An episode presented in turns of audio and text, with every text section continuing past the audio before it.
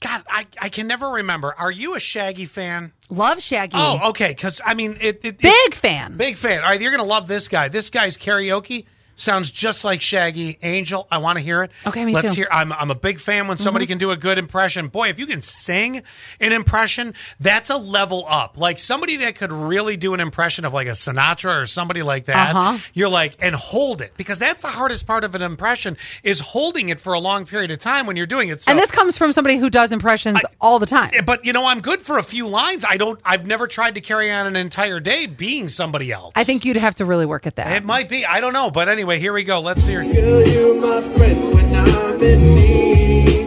Lady. Right now, it just sounds like Van. Car- Holy Okay, crap. All that right,